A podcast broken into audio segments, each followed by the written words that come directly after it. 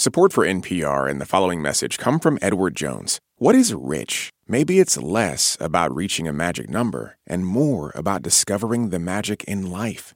Edward Jones financial advisors are people you can count on for financial strategies that help support a life you love. Edward Jones, member S I P C. This is Planet Money from N P R. We tend to talk about the Federal Reserve a lot on this show. And usually when we're talking about it, we're talking about one person, the chair. But the Fed is governed by a seven-person board, and together they create the monetary policy of the United States. Now, last week, President Biden announced nominees for three of those positions. There's Philip Jefferson, whose work has focused on the economics of poverty. There's Sarah Bloom Raskin, who has pushed for bank regulators to consider the financial risks posed by climate change. And the third nominee announced is Lisa Cook. We've talked to Doctor Cook several times on this show, including for an episode that we first ran in twenty twenty when racial justice protests were happening all over the country. We're sharing this episode again today for people who want to better understand her and her work. Here's that episode. In the mid nineties, there was this big new economic theory that was all the rage. It was an idea for how countries can produce unlimited economic growth, which is kind of the whole point of economics. You know, growth means less poverty, more prosperity. For decades, economists had said there are basically just two ways to make an economy grow: invest in capital or in labor, in tangible, mundane things like factories and workers. Which means growth is ultimately limited because there are just so many people you can hire or factories you can build. But then some economists, most notably Paul Romer, said, actually, there's a third way to grow: innovation.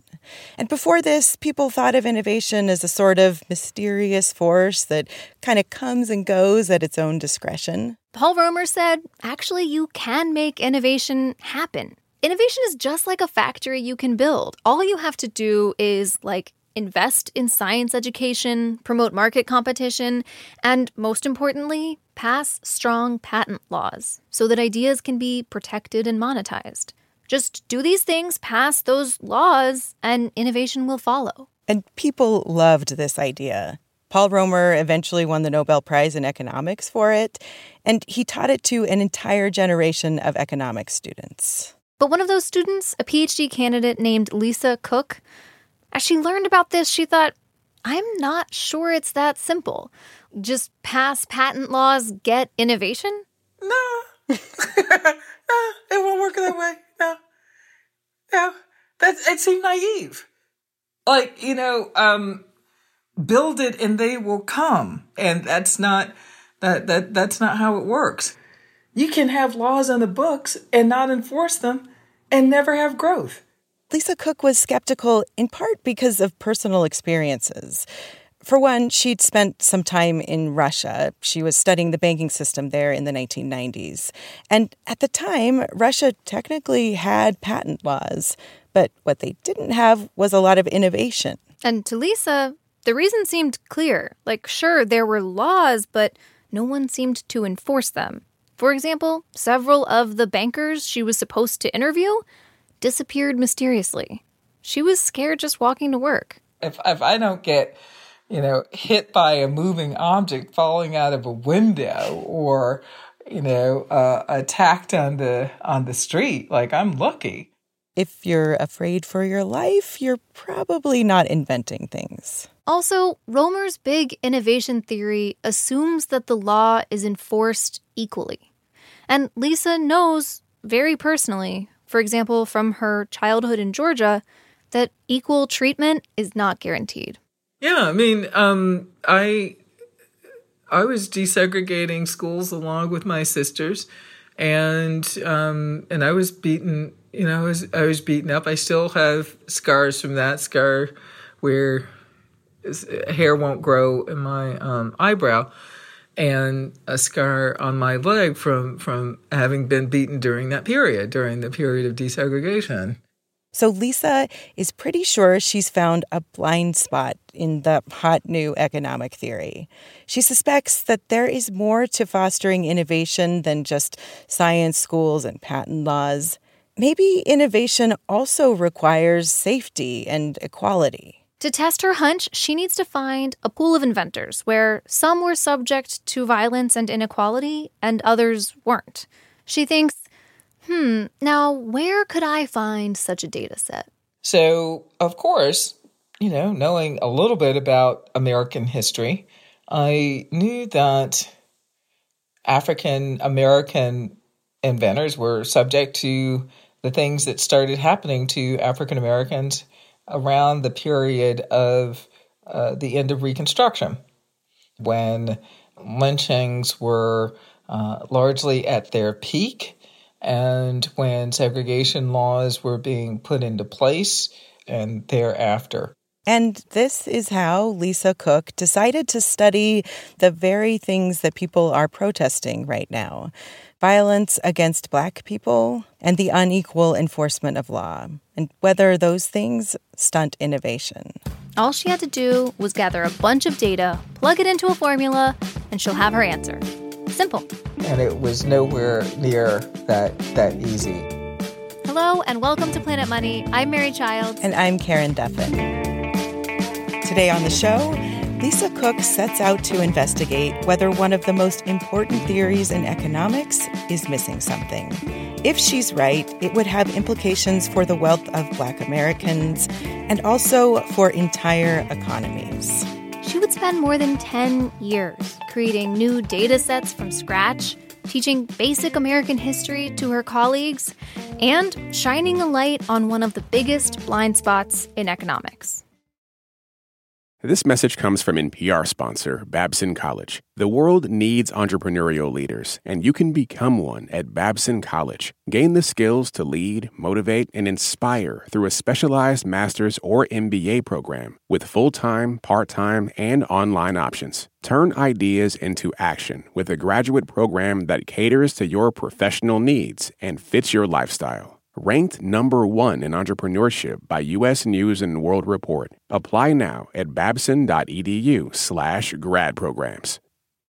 This message comes from N P R sponsor Redfin. Redfin updates their listings every two minutes and gives personalized recommendations based on the homes that you like, so you can find the home that's just right for you. You can favorite homes, share listings with others, and even schedule tours with a local Redfin agent, all in the app. When you're ready to buy, an experienced local Redfin agent can guide you through the whole process, and they know how to help you win the right home at the right price. So download the Redfin app to get started today. On Wildcard, the new podcast from N P R, you'll hear people like comedian Jenny Slate reflect on their lives. What is something you think about very differently today than you did ten years ago? Dressing, like not salad dressing. I've always loved it and I'll never stop. Dressing my body. That's all part of the new game show Wildcard, only from N P R. Listen wherever you get your podcasts. Lisa Cook has this hunch that one of the most important ideas in economics has a big hole in it. To test her theory, she needs a way to measure exactly how violence and a lack of rule of law, how that impacts innovation. She needs concrete data, things she can count. For innovation, there actually is a way to count ideas. Patents on inventions. There's a whole database of patents going back centuries. So, okay, she's got that side of it. And to measure violence and unequal rule of law, she uses a range of markers, from segregation laws to the most extreme example, lynchings. She'll look at data from eighteen seventy to nineteen forty and compare the number of patents filed by Black and white inventors. If Black inventors file fewer patents during periods of increased violence and lawlessness, and they file more patents when violence and lawlessness decrease, then she's proven it. She's right. The thing that I was uh, deluded about was that all these data were just hanging around and available. Like, patents were not searchable. There was no Google patents. You know, race is not recorded on a patent record. Yeah, the most critical information that Lisa needs, the race of inventors, that is not listed on patents. In fact, the only patent filing that does list race is one of the earliest granted to an African American. It was a man named Norbert Rillieux. He invented an evaporator that's used in sugar production in eighteen forty-three. And the reason the patent file notes his race is because someone tried to take it from him because of his race. The person was living on a plantation in New Orleans, and they thought that it was an illegitimate patent because uh, enslaved persons couldn't receive patents. Beyond that, Lisa will have to, patent by patent, figure out a way to identify the race of each filer for the two million patents filed in that seventy-year period. So she starts looking for common African-American names in census records, which do list race, so she can cross-reference those with the patent records. One theory about Black names was that African-Americans named themselves after a president. She checks it out. Well, it turns out all Americans name men after presidents. She also combs through historical newspaper articles, scholarly papers, biographies, also a surprisingly useful source. If African Americans were working for a government entity and that entity was completely secret, like the Department of Defense, um, and we wouldn't know about that person's inventions. But in their obituaries, their family could talk about that person's inventions, oh. and they did. You know, X was an X was a great uh, inventor of some sort. The place where she finds the most data is in a survey that was commissioned by the U S Patent Office and W E B Du Bois. They wanted to showcase African-American inventions at the nineteen hundred World Fair. It took me a year to identify the names and then a year to match them to Uh, the data, and then another year to fail at that. She ends up with a list of seven hundred twenty-six patents filed by African Americans between eighteen seventy and nineteen forty. Finally, she has all the data she needs to start testing her theory. So she plots out the number of patents filed per year chronologically on a graph. And staring at them all lined up, she can look back in time and see how Black innovation grew or fell in different times and places throughout this history. Starting at the beginning of her data set in eighteen seventy, the Civil War was receding in the background. The fourteenth Amendment had recently passed, promising equal protection under the law for all men born in the United States. During this period, African Americans made a lot of gains, holding office, owning property, and filing more and more patents. She sees the line on her graph rise. African Americans filed patents at roughly the same rate as white inventors through about nineteen hundred. Given this new freedom and new rights, African American inventors flourished. They invented all kinds of things in this period. An elevator, rotary engines, a tapered golf tee, a dough kneader, a telephone system, a fertilizer distributor, and a bunch of other things. But then, as Lisa followed the patent line further, the story her data set was telling her took a turn. There was a sharp decline in patenting Uh, right right at nineteen hundred, uh, around the time of Plessy versus Ferguson and, and thereafter. Plessy versus Ferguson, the Supreme Court ruling that gave official legal sanction to a so-called separate but equal America. Legislators were passing laws that pushed African Americans into not at all equal homes and schools, or just cut off access to things altogether, including things that you would need to invent. They've been locked out of libraries where they used to go check the patent registries. They are locked out of the commercial districts where their patent attorneys are. They were cut off from talking to other inventors. I think that was one of the biggest uh, casualties. For those who were still inventing, they had to go to extreme lengths. Like she found this one guy, Garrett Morgan. He invented a precursor to the gas masks used in World War One. Also, hair straightening cream, a better stoplight. But he couldn't sell all of those things himself, so he had to find a workaround. At the time, Lisa says, Native Americans held a special prominence as inventors of medical remedies and clothing and boats. So Garrett would go to trade shows with a sort of cover story. He would bring along a Native American, and he'd have the Native American sort of give the pitch, and he was the Native American's research assistant. That's how he would present himself. But for a lot of African-American inventors, after Plessy versus Ferguson, they just straight up lost their jobs, including one of the top patent officers at the U S. Patent Office, also a top inventor at the U S. Postal Service, who was in charge of coordinating with other inventors around the country. Neither of them ever filed a patent again. And as Lisa connects the fluctuations in patent filings to specific spikes in lynchings or new segregation laws, the data seem to be confirming her hypothesis.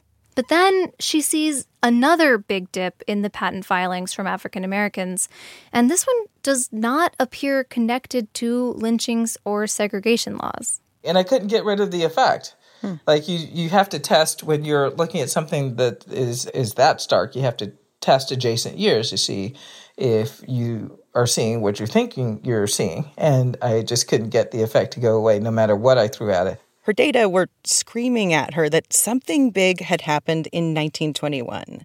She couldn't scrub it out as a calculation error no matter how many times she checked. She looks into it and realizes that nineteen twenty-one was the year of one of the worst incidents of racial violence in American history, the Tulsa Race Massacre. If you've seen Watchmen on H B O, this was the attack on Black Wall Street. This one neighborhood in Tulsa had become famous as a bustling, affluent community, a place where Black Americans could settle and live well. It had its own newspaper, its own hospital, schools, banks, a bus service. But in late May of nineteen twenty-one, mobs of white men invaded the town. They massacred residents, shooting on sight. They also firebombed the neighborhood from airplanes. This haven of Black affluence burned to the ground. Tulsa demonstrated that no one would help them. No one. The local government failed. The state government failed. The U S government failed. At every single level, nobody had their backs. They were all afraid. It was a message that was heard across the country. The government would not provide even the most basic protections for Black Americans. Not for their lives, not for their property, so certainly not for their inventions. It's a sense of personal security. I don't feel safe anywhere. But also, my livelihood might be in jeopardy. I may never be able to make a living doing the things I'm doing. So that's why if I'm a Black inventor in another city, why would I ever invent anything if I thought the intellectual property was never going to be defended? If the Black Wall Street that everybody knew about, if it weren't protected, why would I be protected? So it shouldn't be surprising that, after that, patent filings by African Americans dropped off. Not just in Tulsa, not just in the South, but across the country. As Lisa traced the graph from the beginning of her data in eighteen seventy, through the Plessy ruling, the Tulsa riots, and up to nineteen forty, she saw a consistent trend. The divergence between white patenting and Black patenting was just so stark. When she does the final math, she finds that the United States had lost out on more than one thousand one hundred inventions from Black inventors. And there's no real way to quantify what those things might have been, the things that never got invented. But Lisa says that looking at some of the inventions that narrowly did make it into the world gives us a window into what we almost lost. She thinks about her own cousin, Percy Julian. He was the first African American to head a major corporate laboratory. And in nineteen forty, he invented an improved way to make cortisone, an anti-inflammatory steroid. Now, this is a major medical advance. I don't think I know anyone over the age of twenty who hasn't used cortisone. His house was firebombed twice. We wouldn't have that if they had been successful, if whoever firebombed his house had been successful. So it's not an abstract idea. What's even less abstract is the economic impact of all those lost inventions. The number of patents that were lost would be equivalent to that of a medium-sized European country at the time. Wow. Whoa. An entire Netherlands. So Lisa has found the gap in the innovation theory that she had suspected might be there. The idea that if we just make strong patent laws that innovation will come, her data show it's true for some people, not true for others. She's pretty sure that she's sitting on findings that have huge implications. For African Americans, most directly, because this cuts them off from an important source of wealth, but also for the wealth of entire nations. So she starts putting her findings in front of respected economists. She takes it to Milton Friedman, the Nobel Prize-winning libertarian economist who had written about how the market, unchecked, will solve discrimination. When I walked in the door and sat down, he said, "Young lady, you've got to publish this. This is one of the best ideas I've seen in the last generation. You've got to publish this." And I was just taken aback because, you know, economists are not known for being effusive. She sends her paper to Paul Romer and two other Nobel Prize winners, Ken Arrow and George Akerlof. They all say, yes, publish this. So that's three Nobel Prize-winning economists saying, this is important. You have to tell people. After the break, Lisa finds out how hard it is to innovate within economics. Support for N P R comes from A D P. Don't know if you've heard, but the latest workplace trend is currently sneaking up on your business. What is it? Could be anything. The great cubicle comeback, maybe a global bagel shortage. Dealing with anything is what A D P does best, something they've been doing for over seventy years. From H R to payroll, A D P designs forward-thinking solutions so businesses are ready for the next anything. A D P. Always designing for people. Pro-Palestinian protests have popped up on college campuses across the country. But from the eyes of students, what are we missing? From the outside, these protests are painted as really violent when that couldn't be further from the truth. I'm Brittany Luce, host of N P R's It's Been a Minute, and I'm inviting you to hear from student journalists who see what the rest of us cannot. On It's Been a Minute from N P R.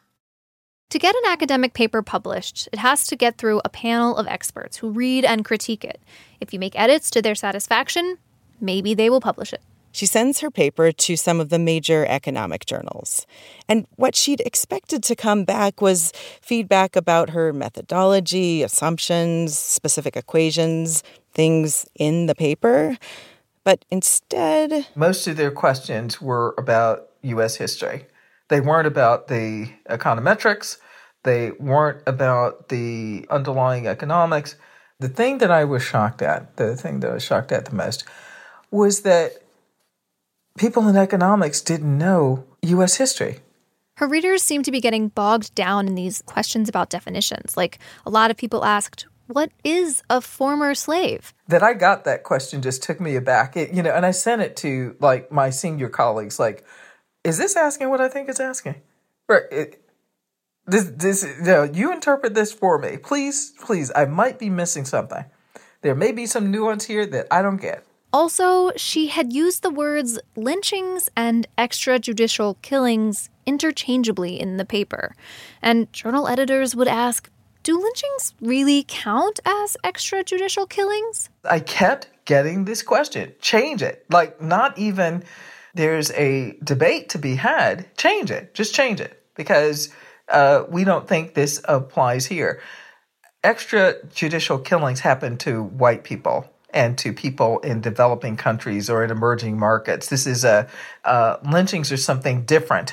And granted, debating definitions is a normal part of the academic publishing process. But the questions she's getting also felt to Lisa a little like they were debating American history and ideals across the divide of the black and white experience. Like the question she got the most. Many of her readers kept asking, wait, how would a, a local lynching affect a would-be inventor across the country?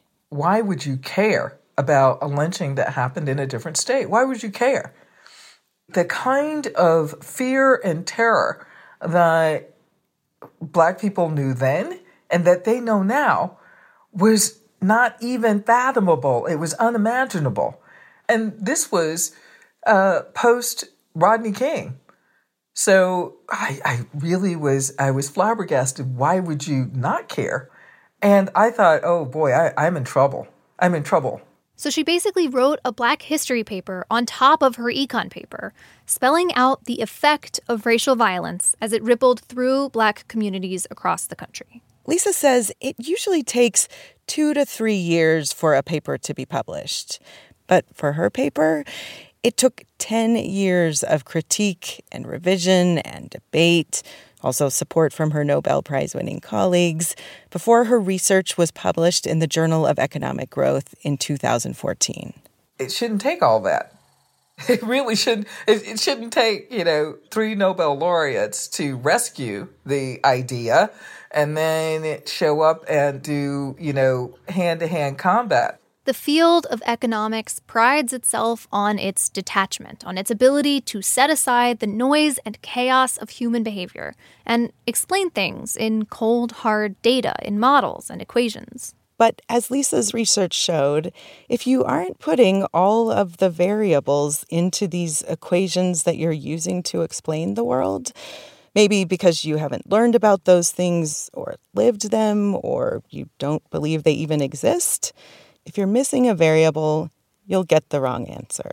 And that goes back to the fundamental equation. If there is something that impedes the rate of arrival of ideas, you're going to slow down the economy.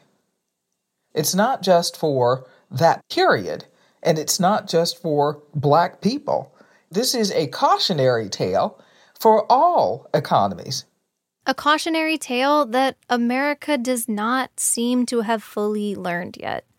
Lisa extended her initial data set through two thousand ten to see how far things had come. eighteen ninety-nine was the peak year for African American patents per capita. It still is. So that has not that has not returned. Really? That is still the peak per capita for African Americans. That is Doctor Lisa Cook talking to us in twenty twenty. She is now a nominee to the Federal Reserve Board.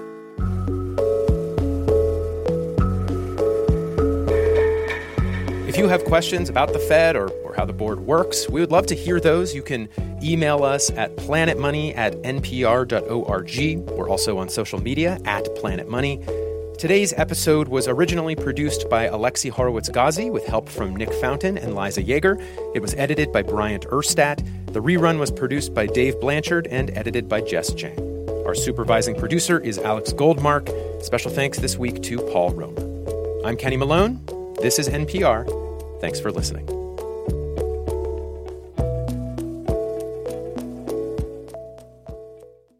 Support for this N P R podcast and the following message come from Easy Cater, committed to helping companies, from nonprofits to the Fortune five hundred, find food for meetings and company events. With online ordering and twenty-four seven live support, learn more at easy cater dot com. This message comes from N P R sponsor Mizzen and Main. You deserve a dress shirt you actually want to wear. Try a comfortable, breathable, and machine-washable dress shirt from Mizzen and Main and use promo code MONEY to get twenty-five percent off orders of one hundred thirty dollars or more at mizzen and main dot com. Summer is for going to the movie theater because it's too hot to stay home. It's for driving with the windows down, listening to your favorite music. It's for stretching out while you're on vacation to gobble up a T V show. For a guide to some of the T V, movies, and music we are most excited about this summer, listen to the Pop Culture Happy Hour podcast from N P R.